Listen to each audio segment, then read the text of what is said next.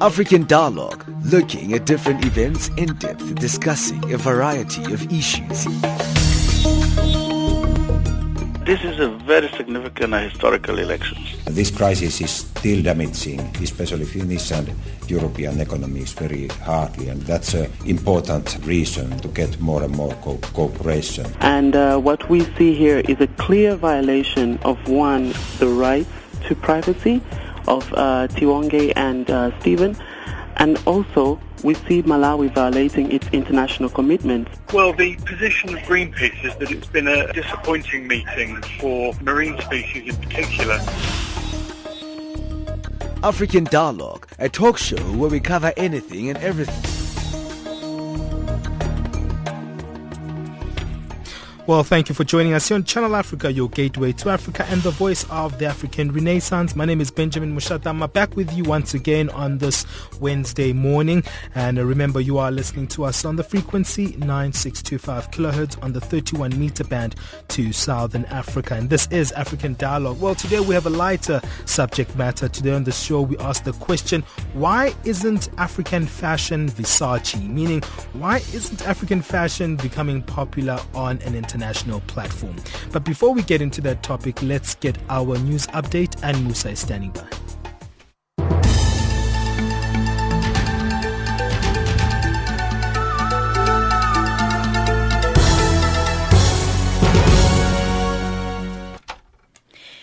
In the headlines, Lesotho's Defence Force and SADC security agents patrol the scene of an overnight shooting. EU envoys agree to extend the mandate of EU peacekeepers in the Central African Republic, and the first case of the Ebola virus has been confirmed in the United States.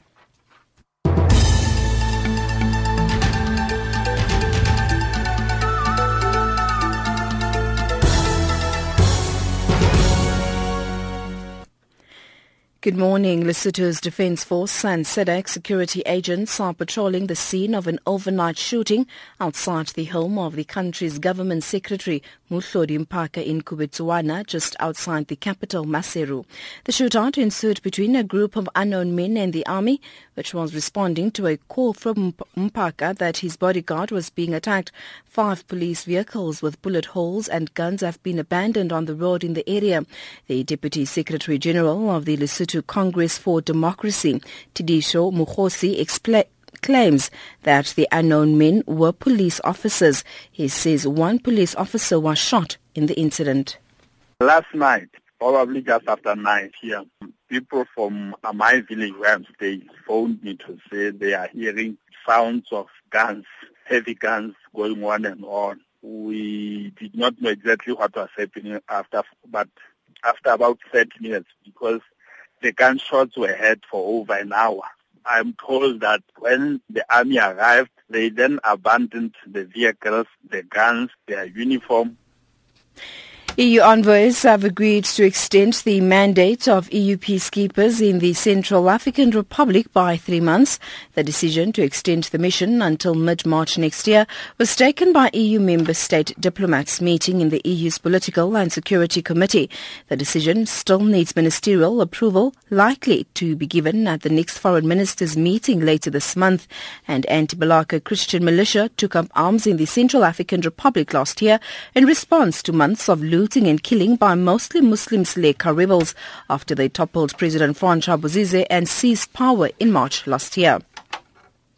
Algerian Justice Minister Tayeb Louh says they have identified suspects in the abduction and decapitation of French tourist Hervé Gourdel and ISIS-linked terrorist group calling itself Jund al-Khilafa seized Gourdel on September 21st when the 55-year-old mountain guide was trekking in a national park in eastern Algeria. The terrorists beheaded Gourdel in a video posted online on the 24th of September after giving France an ultimatum to stop its airstrikes against the ISIS in Iraq, a demand that Paris rejected. A probe has also been ordered to identify other members of the Algerian terrorist group. The first case of Ebola in the U.S. has been confirmed in a patient who recently traveled from Liberia to Dallas. The unidentified patient is critically ill and has been in isolation at a hospital in Texas since Sunday. The U.S. Center for Disease Control and Prevention says a handful of people, mostly family members, may have been exposed to the patient after he fell ill. Health authorities are tracking down anyone who might have had contact with the man. The emergency responders who transported the man to the hospital hospital have also been quarantined. Meanwhile, thousands of children affected by Ebola have been abandoned in West Africa. At least 3,700 children in Guinea, Liberia and Sierra Leone have lost one or both parents to Ebola since the start of the outbreak in West Africa. Children's agency UNICEF says most of the children are being shunned by their surviving families and communities where they come from for fear of infection. UNICEF's regional director for West and Central Africa, Manuel Fontaine, says the organization is looking at traditional and new ways to help provide children with the physical and emotional healing they need, including training some of the Ebola survivors to provide care and support to quarantined children in treatment centers increasing number of children are left on their own in their homes because there, there, was an Ebola case. They are usually being fed by neighbors, but no more than that and not cared for. So we really need to put in place systems uh, we have in a way the, the great uh, advantage that both Liberia and Sierra Leone have fairly advanced um, uh, legal frameworks for taking care of children without parents and orphans because of the wars and all the work that had been done by child protection organizations with the governments in the past. So we have that. But I think the big issue for us is going to be stigma and, and uh, the risk to see the social cohesion in communities collapsing and, uh, and the difficulty to Recapping the top stories, Lesotho's Defence Force and SADC security agents patrol the scene of an overnight shooting. EU envoys agree to extend the mandate of EU peacekeepers in the Central African Republic, and the first case of the Ebola virus has been confirmed in the United States.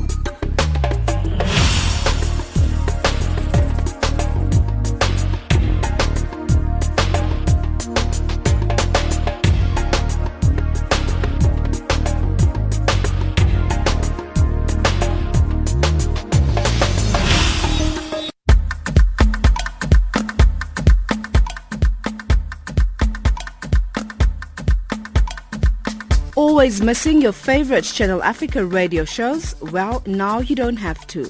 We have a free catch-up service that allows you to listen to Channel Africa radio content from your cell phone, computer or tablet at your convenience. Visit www.channelafrica.co.za and click on programs for a list of your favorite shows. Select what you want to hear click on listen and enjoy Channel Africa Radio. It's as easy as that. Channel Africa Radio, the voice of the African Renaissance.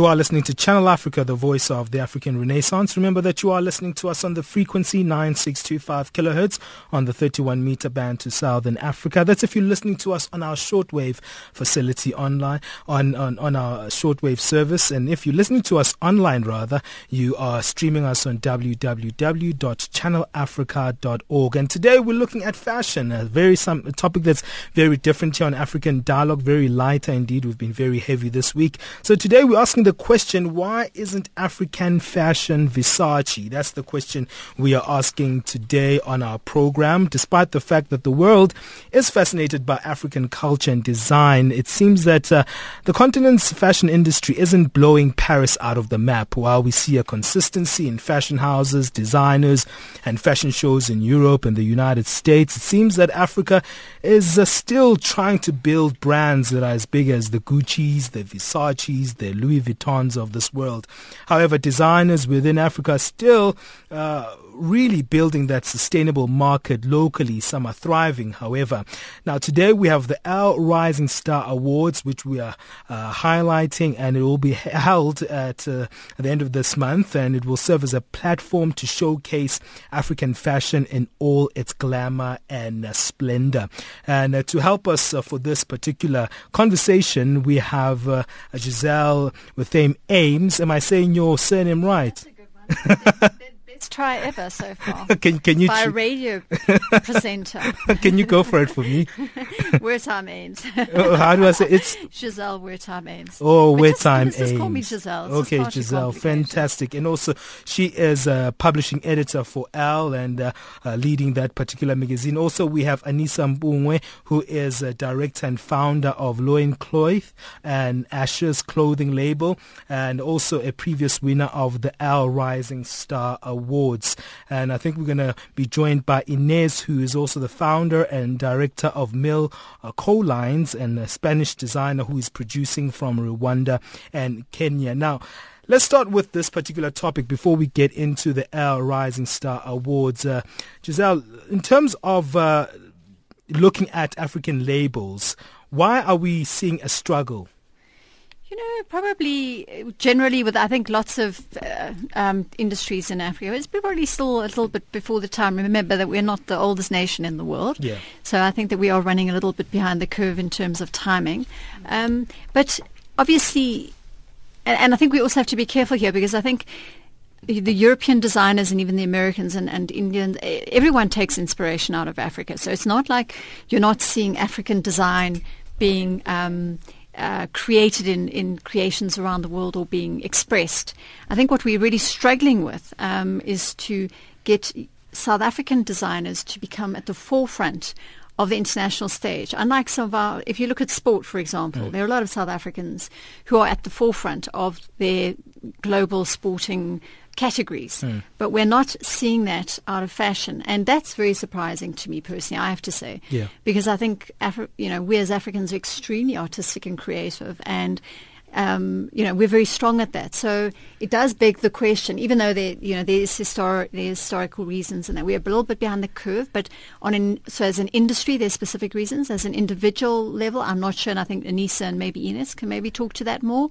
Um, so I think we can definitely improve there, and it's not to say that they're not taking inspiration from Africa. They're mm. just not, we're just not creating it here and then producing it and it's not being bought overseas. And I think that's really the challenge. Yeah, Anisa, why are we having that particular challenge in itself? I mean, it's great to take the inspiration from Africa, yeah. and, but we have our own designers, we have our own labels here yes. on the continent, and I think those need to be exported. Isn't that the idea? Um, absolutely. I think uh, we are dealing with quite a number of factors that um, withhold us from going international. Hmm. Um, first of all, we're catching up. Um, so what that basically means is we are still learning how to um, create the perfect garment or a well finished garment that can compete or at least stand next to an international brand. Okay. Um, there's finance backing that is a big issue across Africa. Mm. Um, there's also skilled workers that um, you know uh, with the with the textile industry having a bit of a, a, a turmoil. Um, uh, Light, and so yes. with the textile industry not supported by the South African government Mm. because yes, they, they allowed cheap imports to come and destroy entire industries. Mm. Yeah, Sorry. you know, yeah. You know? So so so so we have a lot of factors that um, kind of hinder us from going overseas and, and focusing on, on what we need to focus, and that is luxury goods. Mm. Um, and and and it's it's sad and it's and it's a it's a challenge, but I also think. Um, I, I find that year by year that that voice is getting louder and louder. The frustration is becoming, uh, you know, quite intense. That people are, are going to say enough is enough. Can can somebody, you know, pay attention? Um, because the skills are there, the creativity is there. Um, the fact, you know, that Giselle said that a lot of um, international brands look into Africa. We have a story to tell. Um, it's just our tools need to just be um, updated and well. We just need to be well prepared. Well, Inés, you from uh, uh, Spain, I'm told, and you're a Spanish designer uh, producing from Rwanda and Kenya. Why did you decide to do that yourself? Um, I, I ended my, my final career studies in, um, in Barcelona, actually. But I had had uh, quite a lot of contact with the African continent before, being traveled a lot uh, while I was uh, also studying fashion design. And what I found is that there was incredible potential. When I first arrived in Rwanda in the year 2007, Mm. I found that there was a lot of um, expertise in handcraft. There was incredible talent in seamstressing. And there was obviously a lack of knowledge in some of the more technical areas, Mm. but the potential was really, really high. And um, my experience is kind of through the opposite um, sense.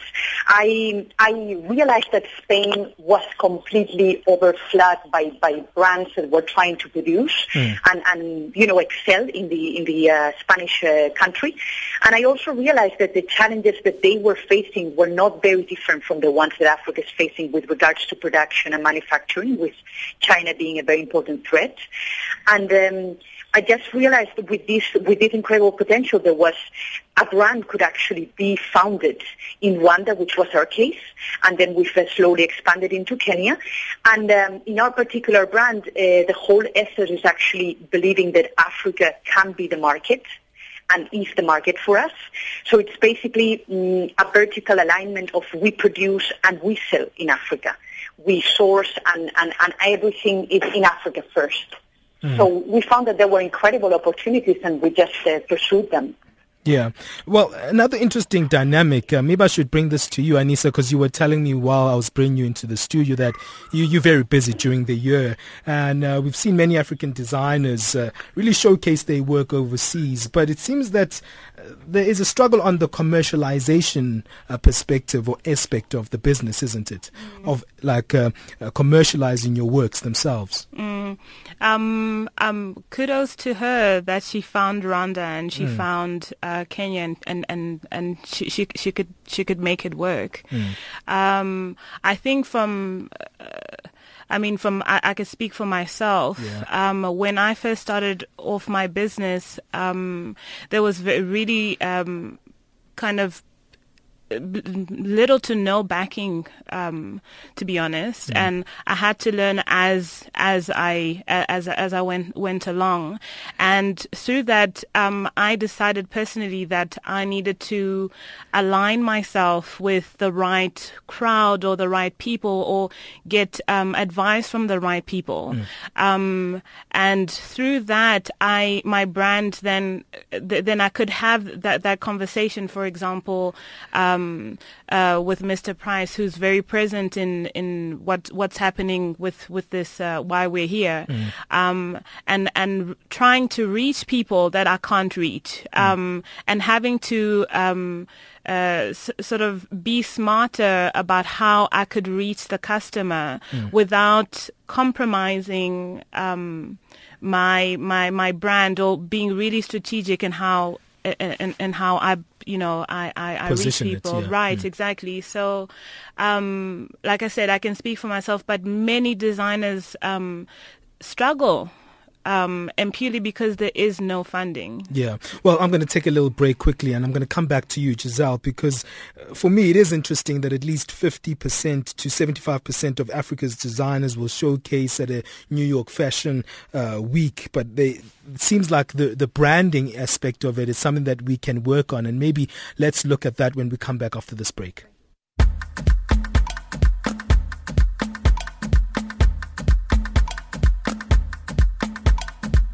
Always missing your favorite Channel Africa radio shows? Well, now you don't have to. We have a free catch-up service that allows you to listen to Channel Africa radio content from your cell phone, computer or tablet at your convenience. Visit www.channelafrica.co.za and click on programs for a list of your favorite shows. Select what you want to hear click on listen and enjoy Channel Africa Radio. It's as easy as that. Channel Africa Radio, the voice of the African Renaissance.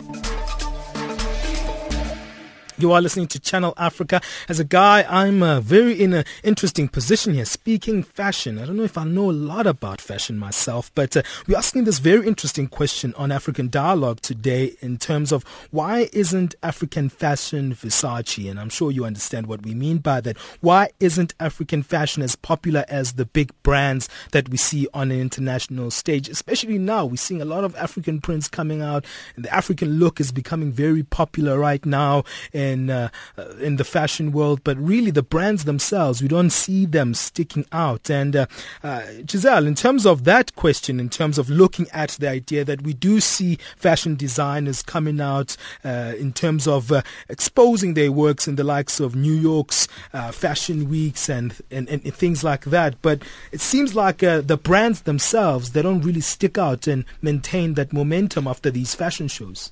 I know, and that's the interesting thing. Why not? And mm. I, I think Anisa um, perhaps alluded to it. I think you know it takes a lot of financial backing and investment to make brands happen in international markets. So if you yeah. want to make it big and you want to get into retail, for example, in the US, mm you really have to be backed. You have to have huge backing behind that because it's not just about the possibility of getting your range into one of the uh, into a store. Mm. It's about them being able to produce to the scale needed for those markets, yeah. which are obviously you know in, in, in a, such a different category to the South African fashion market, which is very niche and and, and contained.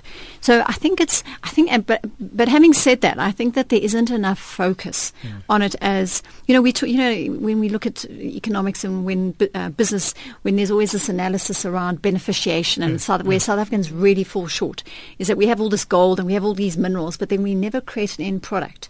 And I think again, it's it's the same when you look at fashion. We don't. We have talent. What yeah. will happen is that talent gets to show at New York. Um, we were just um, talking now about uh, a designer who's shown at uh, Berlin um, for Laduma. It's uh, Laduma, mm. and he has the most beautiful jerseys uh, made out of mohair. So it's it's wool produced in South Africa. This, in fact, out of the, the Cape, the Eastern Cape. I've mm. seen the whole production in that. Mm. Now, whether or not he, he there's like a frenzy over it. Mm. Now, whether or not he is going to get either a big European country or a company who wants to take that label now and put it into under his label into mainstream retail. Yeah. That's going to be really interesting to see because there's all this interest. But he himself is not able to do that. And mm. certainly no one in South Africa, from what I can see, and maybe I'm being a little bit harsh here, but from what I've read, no one is actually going and saying, let's take this guy. In fact, even locally, I mean, he's this huge hit in mm. Berlin, mm. you know, July, August, huge hit.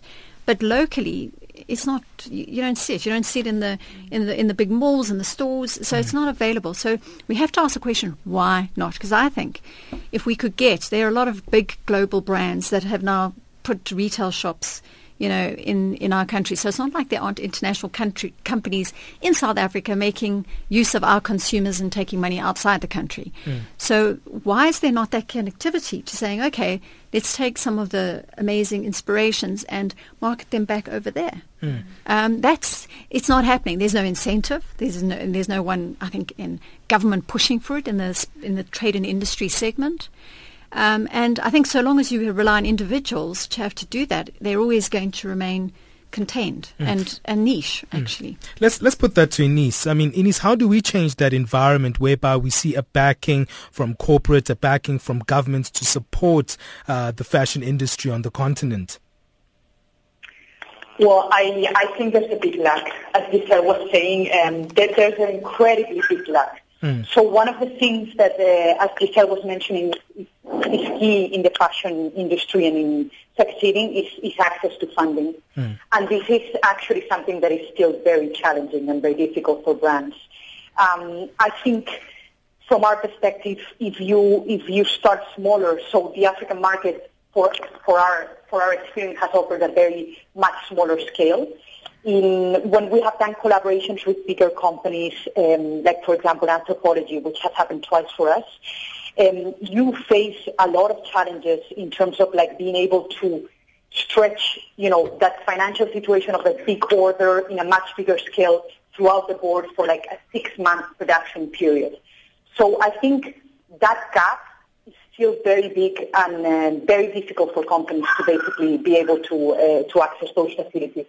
In terms of um, any other political, um, I mean, Rwanda has been for us a very easy environment in the sense of setting up, setting up the company and like having access to relatively um, you know, facilities in terms of taxing, importing textiles. In that sense, Rwanda has been very helpful. But for example, Kenya, we haven't seen that much alignment with bringing small companies into the country.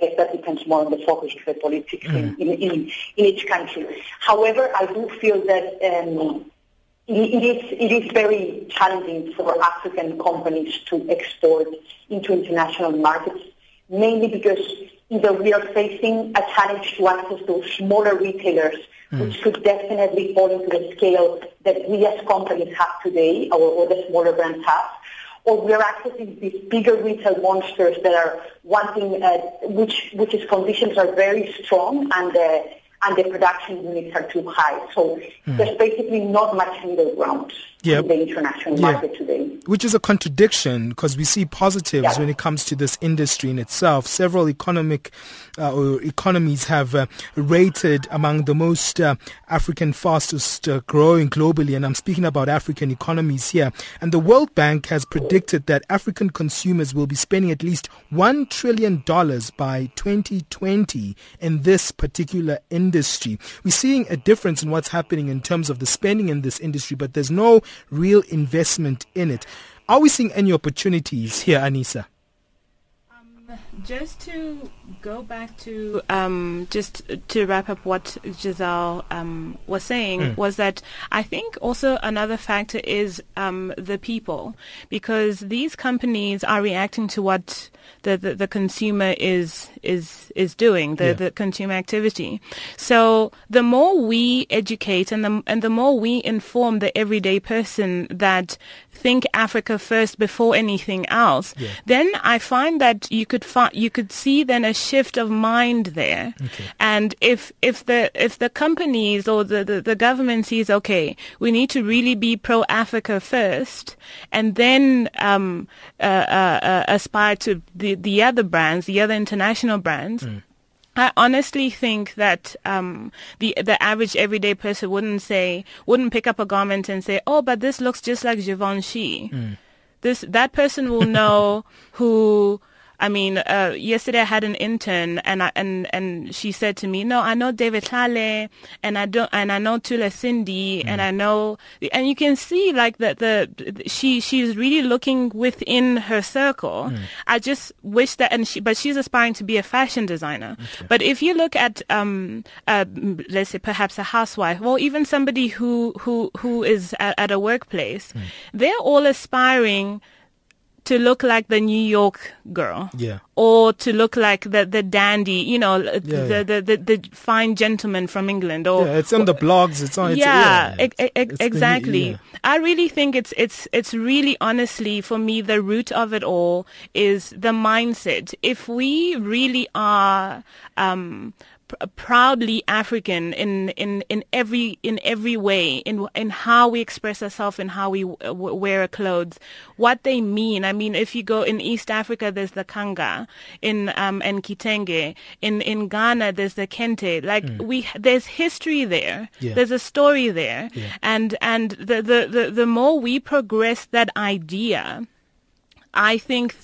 Th- like the whole it, there will be funding because because then people will see, oh, okay, the consumer wants it. Yeah, the yeah. consumer wants it because it belongs to us. Okay. And in terms of those opportunities I was asking you about, do you see any opportunities there? Yes, I think that what I just said is a big opportunity to look look at. Mm. Definitely. Um, um, uh, because we, like uh, again Giselle said we are catching up mm. um, to I mean in, in South Africa it's 20 years now I believe um, uh, we we are still learning and we're still um, um creating our own craft or being comfortable with our own craft. So definitely there are opportunities um, uh, to, to to be reached, um, goals to be to be you know to to be reached out there. Definitely. Yeah. Um, yeah. Now maybe let's come back to why we're doing this program in terms of the Elle Rising Star Awards. Tell us a little bit about that, Giselle. Well, 14 years ago, I mean, Elle Elle is a magazine that has served South African readers now for 18 years. It was the first international fashion magazine launched in South Africa in a in the new democracy. Mm. Um, and uh, soon after we launched the magazine, we really wanted to be able to be part of the community and to do something to advance the community. Because yeah. there was no point just talking about fashion. And as you say, when we've been speaking about now, a lot of the references even then, you can imagine now 18 years ago how less developed we are than we are today. Yeah. Most of the references were international. Mm. So we were buying a lot of fashion stories in. Mm. So what uh, we did, and, and I had a, an editor at the time by the name of Nadine Rubin, very young editor, and she was very, very passionate about this. She said, Giselle, we have to create an award for a young designer um, who's up and coming and who would be the next um, uh, you know, the next uh, uh, Karl Lagerfeld, you know, for South Africa. That is what we have to do. And we have to give them something to work towards and we have to create a benchmark in the industry. And in those days, um, SA Fashion Week had just started, not even. I think it, it was probably in its very infant stages. Mm. And we worked with a fashion college mm. and we started the first award and then by the second or third year we were we had a, we actually had a slot at SA Fashion Week. And essentially what it is is essentially we select a student who looks like they have the most talent, who's produced the, the, a brief, who's responded to a brief in the most appropriate, creative, relevant, and and quality way. By the way, mm. quality is really important. So the craftsmanship, it's not just about the idea. You have to be able to make that idea come to action. I mean, Anisa is a you know as, as you know is a past winner, and mm. uh, you know in order when we select the person and the winner, at the end of the day, that's a person who is going to go somewhere. Yeah. David Tlale is another one. He was one of the early ones in the early days. Oh, yeah. So these are people that are going to make a difference in South African fashion. There's no question about it. And we've been doing that for 14 years. And for the last four or five of those years, we've been working with Mr. Price. And where that's been amazing is that we've worked with the retailer who then has added the link of taking the designer into their environment. Mm. And, and exposing them to the commercial side of it. Mm. Because obviously, what we do, we're the magazine, we reflect we just reflect the trends. We transpose them for readers to see. Yeah uh, designer can come and work with us, but essentially all we get up to is we do fashion shoots and we write and we and we obviously promote. Mm. But you need to be in the engine room yeah. to see, you know, really how you know how do they decide what to bring into the store, what's going to move, um, you know, what are the trends, how do you get consumers to to buy that? And you know, I, I have to be honest. Some people say, well, why, why Mr. Price? Well, Mr. Price is a really local company that does a lot for local fashion yeah, and has created an entry point, I think, for a lot of people to be able to buy fashion. Mm. This is also really important. Yeah. Because, you know, we're talking about all these a, big names it's here. It's also got an accessibility. Exactly. Yeah, so, um, so, so a great partnership. And I think what's interesting this year is that we have opened it up for the first time to Africa and you know it's baby steps. I think next mm. year you know it'll be more even more exciting. Yeah. So we are really trying to make this more of an African award,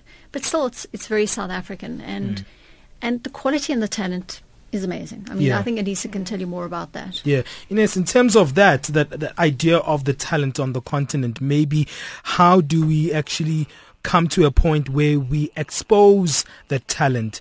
Why is that important for us? Also to give these people a platform, but not just give them a platform, but allow them to incorporate themselves in structures where they are fully supported.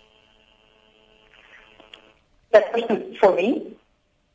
I was just asking you, why is it important to give African designers that platform where they can have structures such Absolutely. as to, I mean, to, be supported? Look, like, I, I, I think the Rising competition is absolutely brilliant. Like having a platform that can actually integrate um, also being able, one of the most difficult things for a, for an upcoming designer is to actually have a contact with the market, to actually have an opportunity to have their product out there and basically follow the entire chain and understand what hap- what's happening in every process mm. until it reaches the consumer, what the consumer really thinks. I think initiatives like this should be all over the continent, are absolutely necessary. Uh, in fact, I do not recall when I was uh, when I was finishing my, my studies in university. I do not recall an initiative like this. Mm. I think it's um, I think it's brilliant. It mm. is brilliant, and so, it's absolutely necessary that more people are contagious yeah, by, yeah. by these initiatives to uh, to do things similar than that. You know. Yeah, Giselle, let me bring that back to you. So, what's the competition now? How do people participate? I mean, we've so, got listeners from all over the sure. continent. So, so we've already finished, obviously, for this year. We're, we're kind of at the closing stages okay, now. Cool. The finalists are going to be judged at Africa Fashion Week, which is coming up at the end of October. Yes. 29th of October. But already we start work on campaign for next year. So, if you are, you know, if you are, if you are a student and you have the you can go onto the Elle website. You can go onto all the. I mean, we've got pages and pages now of references to not just this year's competition, but years back. The judges' comments. You can actually yes. see what the judges look for. You can look at the criteria. It'll be exactly the same next year. It doesn't change. We calibrate very slightly, not a lot. So, mm. so actually, you could already start preparing for next year. Uh, we start the campaign already in February, March next year to recruit, and by September, we've basically got to find this. We've already gone through the first two rounds of judging, and we get to the final round at the end of the month, and we choose you know, Africa's rising star. Fantastic. We're going to take a little break right now, but when we come back, I want us to just look at one area that you touched on earlier, Giselle, in terms of. Uh, the whole textile industry, how it works. We know that uh, uh, it seems like the Chinese textile industry as well is a bit of a headache for local designers. So I want us to attack that. We only have six minutes left, but uh, let's uh, uh, deal with that after this break.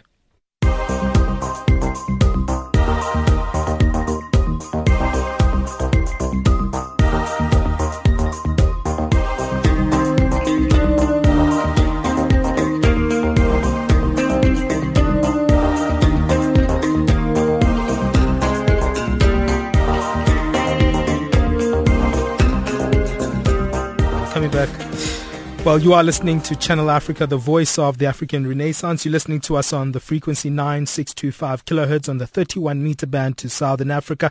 Well, today we are looking at a very much lighter uh, subject, but I think it's it's it's it's plays in the fabric of our everyday and uh, its fashion. And I was asking a question there about this whole issue of uh, African designers having to deal with the headache of the Chinese textile industry, which is churning out millions upon millions of garments and literally using the African continent as a little dumping ground. Not really little, but a very big dumping ground. Uh, what's your view as a, a fashion designer, as a, a stylist yourself, Anisa? Um, it's it's really hard to to see that. I mean, we will do small exercises like go into stores and look, for example, uh, at a particular like just a simple blazer, mm. and it will retail at no no more than five hundred rand. Now, to achieve that as a local designer, I, I don't know what fabric you would source mm. um, to, to, to achieve that kind of pricing. Um, it is tough. So you find a lot of designers, um, especially with the competition um, that that we've we've been judging, um, that I, I see the kids now are saying enough is enough. We're going to do our own printing. Yeah. We're going to create our own our own identity now because we are being pushed that far. Yeah. Um, and and it, it's an expensive exercise, and it kind of slows down the process. But at the end of the day, they're really standing up for this is my brand, this is what uh, uh, I I I this is what I'm talking about, this is my story, and I want to make that blazer, and I want it to be less than 500 rand, or maybe even more, mm. but appreciate the fact that it is homegrown. Yeah. Um. So yes, it is tough. Um. Some designers go overseas and get their printing done overseas. Um, I know Lalesso does that, or mm. they're also really um, um, uh, uh, strongly linked with uh, Kenya. Mm. And they also, I mean, you, you can see that, you know, the, the, they've had enough of this There's kind of resilience. Exactly. Yeah. There's and, and it's a and it's a sil- it's a silent one, but we are frustrated. Mm. Um, it, it, it's not nice that um, all you want to, to, to, to do something for your continent or to do something for your country through clothing, mm. um, which is something that historically that's how people identify mm. um, um, periods of time. That it's it's a challenge to just sell you a skirt or mm. to just sell you a blazer that is made by me and sis sis Wendy, or you know, yeah. Um, um. So that's that's my opinion of that. Yeah. But what is causing this uh, uh, this uh, boom uh, of us relying on the Chinese uh, for textile? Well, it's a simple thing of, of, of, of uh, you know, there were no, there are no barriers to entry for Chinese clothing importers. And, mm. you know, the ability, you know, South African labor and manufacturers really battles not even South Africans, everyone mm. in the world battles mm. to compete with the Chinese. They have very, very cheap labor. Mm. There are millions of people who are below the breadline and who will work 24 24 7 to get you know a t-shirt out on a on a on a factory a sweatshop i mean we've all heard of them. Yeah, so yeah, yeah.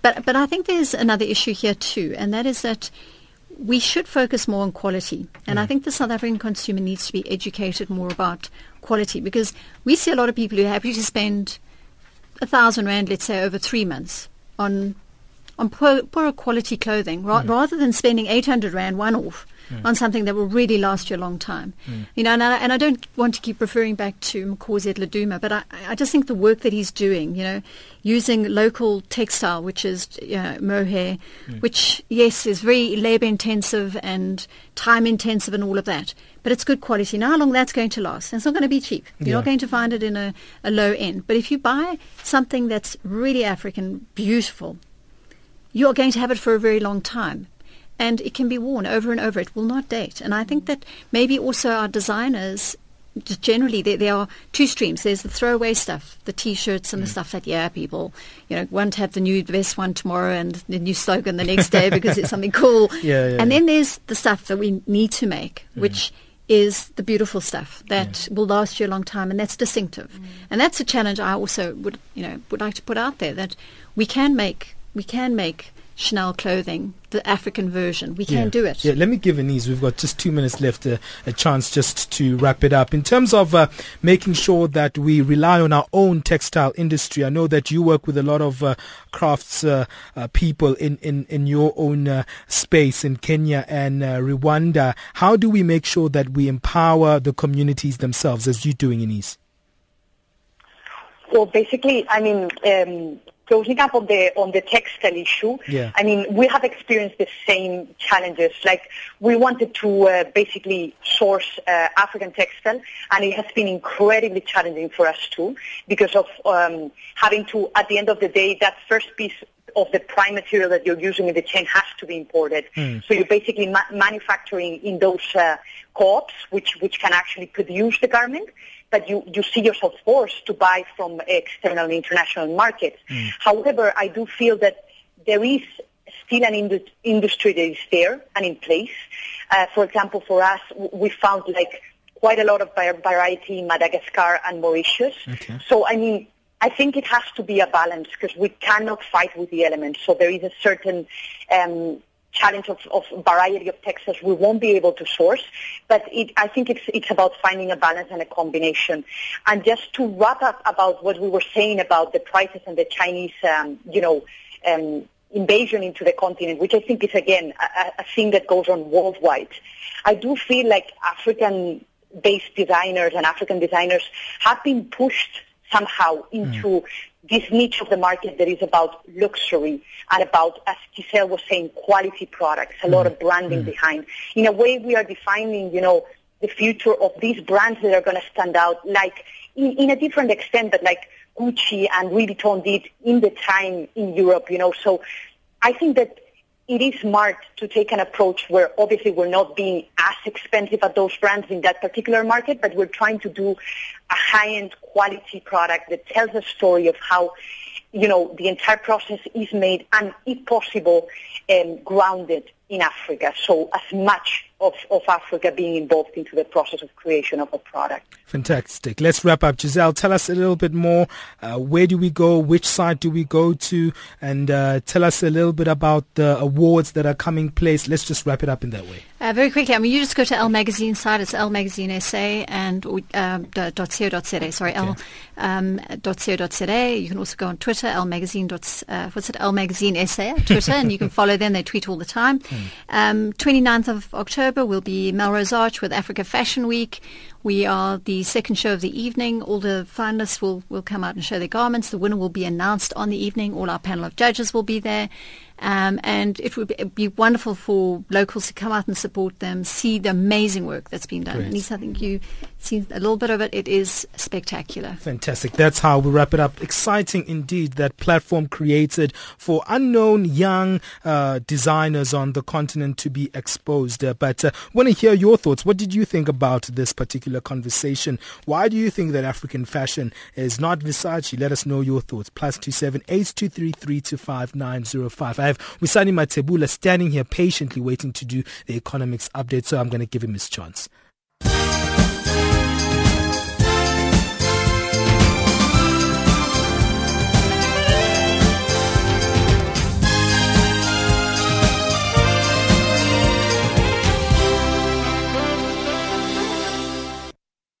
Thanks, Benjamin. Glencore owned Mopani Copper Mines has suspended some of its planned $800 million Zambian copper mining projects after the government withheld $200 million in tax refunds. Africa's second largest copper producer is withholding a total of $600 million in VAT refunds owed to mining firms and will only repay the cash when the companies produce import certificates from destination countries. Zambian Finance Minister Alexander Chikwanda said in August it planned to waive the requirement because it's impractical. The Zambia Revenue Authority says it's still consulting with exporters before implementation. Zimbabwe is set to take its second step towards normalizing relations with the International Monetary Fund following the IMF's announcement on Monday that Zimbabwe has met agreed economic uh, reform targets. Concluding a two-week visit where it reviewed Zimbabwe's implementation progress, the IMF says the country has made significant policy reforms that will form the basis of economic growth. Zimbabwe's Finance Minister Patrick Chinamasa says the targets for the new program are achievable we are committing ourselves to carrying out further reforms, further reforms, structural reforms on debt management, structural reforms on tax policy and administration, uh, structural reforms on doing business, as well as structural reforms that improve our investment environment. South African state logistics company Transnet has signed a $2.1 billion deal with global mining group BHP Billiton to provide trains to bring coal to coast for export. The contract is on a take or pay basis, which means that Transnet commits to provi- providing the trains and the company is obliged to pay whether they move product or not. Transnet says P- BHP is the first major customer to commit to a long-term take or pay contract with it and that it hopes to formalize similar agreements with 28 remaining customers by the end of November.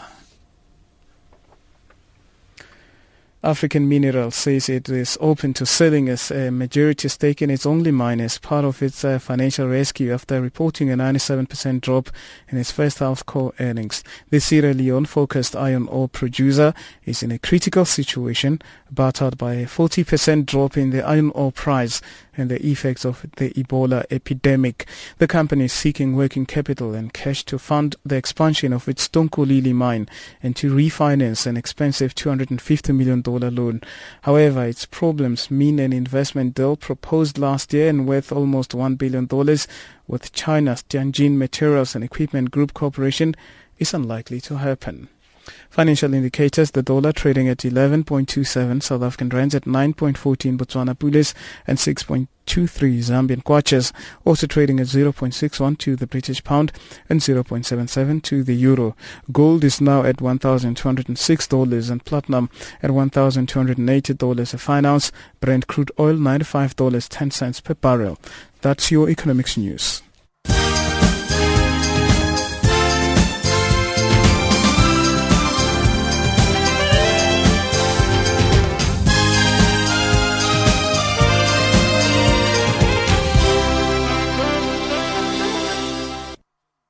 Time now for the sports. We're figuring what's in the studio.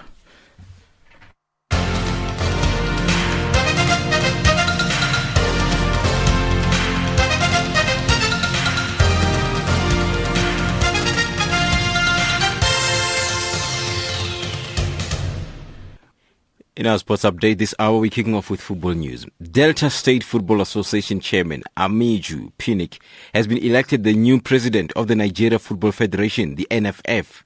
Pinnick won 32 votes of the 44-man Congress after a rerun because he did not have the mandatory two-thirds majority votes. Former NFF Secretary General Taiwo Ogunjobi had four votes with ex-international Dominic Iorfa getting eight votes in the rerun. Pinnick succeeds Aminu Maigari and has a four-year term during which he is expected to improve the finances of the often broke NFF. But his immediate task is to decide on the future of Nigeria coach Stephen Keshi, who has yet to be given a new contract after his initial deal ran out after the recent World Cup in Brazil. And in women football, Vera Pauw, the head coach of the South Africa senior women's team, Banyana Banyana, named her final 21 player squad on Tuesday to represent the country at the 10th edition of the CAF African Women's Championship. That will be held in Namibia from the 11th to the 25th of October. Banyana's midfielder, Refiloe Jane, is relieved to have made the cut. She says she feels for those who couldn't make it. I can't say that the pressure is off. That's where the pressure or starts. Or what uh, what I can say is we've been working hard. All our training sessions, all our camps, and the games that we played, we made sure that we give our hundred percent. When the coaches have to select, they get those heartless nights, sleepless nights into selecting who's going to play. Those players who were selected, it's only on merit. Even those who did not make the team, it's only unfortunate that the coach couldn't take everyone. But we're sure that everybody that's been selected to play is going to pull out a great performance and it's not going to take everything off because they're into the team that's going. Banyana opened their account against Cameroon in 11 days' time in Windhoek. It is almost a given that Arsenal will reach the Champions League knockout stages but their path to the last 16 could become awkward if they fail to beat Galatasaray at home tonight. That was the warning from manager Arsene Wenger ahead of the clash with the Turkish side at the Emirates, where Arsenal will attempt to kickstart the European campaign after losing their opening match at Dortmund two weeks ago. Wenger is well aware of how important home games are as they seek the 10 points which is seen as the normal requirement to reach the knockout stage. It's early, but uh, no, uh, we are a bit uh, maybe more under pressure to win the game than if you had won the first. But uh, basically, the target is the same in the Champions League. You want to win your home games, even one. You need uh, one good result away from home and to win you three home games. And in swimming news, South Africa's Chad le Clos 48.56 beat Tom Shields of the US 49.02 in the 100 meter butterfly at the Hong Kong leg of the 2014 World Cup Series last night. le Clos was desperately unlucky not to take the world record, touching less than a tenth of a second outside the mark set by Evgeny Korotyshkin of Russia back in 2009. It was his sixth consecutive win in the event.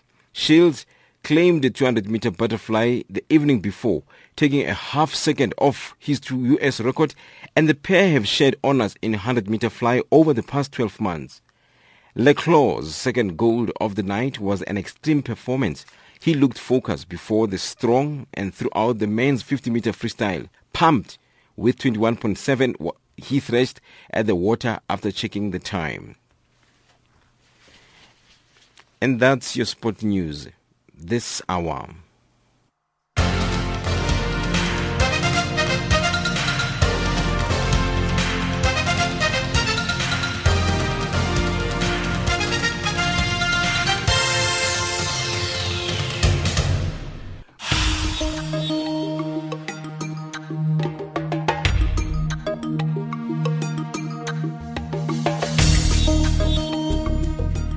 Well, that's how we wrap it up. What an interesting conversation. Very light indeed, but very serious indeed, looking at the fashion industry. How do we empower young designers on the continent? And why do we struggle with uh, actually making sure that uh, we uh, make our brands uh, as uh, uh, as big as the Versace's and uh, the Louis Vuittons of this world. But what did you think about today's conversation? Let us know your thoughts on plus two seven eight two three 325905. That's plus 27823 325905. And I was just speaking to the designer Anisa who was joining us there, and she was saying, hey, she's from Tanzania and uh, uh, she was just a student and she didn't have resources, she didn't have funds, and somehow she was able to connect with the right people. And through this particular competition, which they are extending to the rest of the continent, she was able to actually uh, make it to where she is right now. So go go check it out. The Elle Rising Star Awards. I know the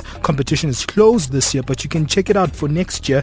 Uh, they will be announcing the uh, winners of the awards at the end of this month. So go to www.elle.co.za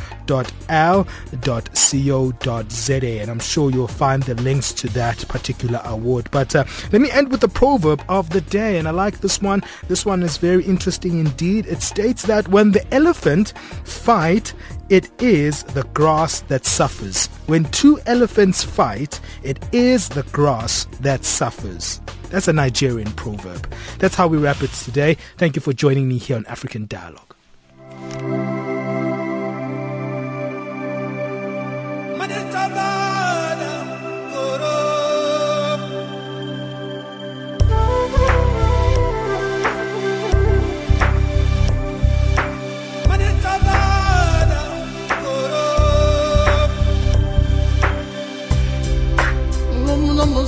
temaga busiliaga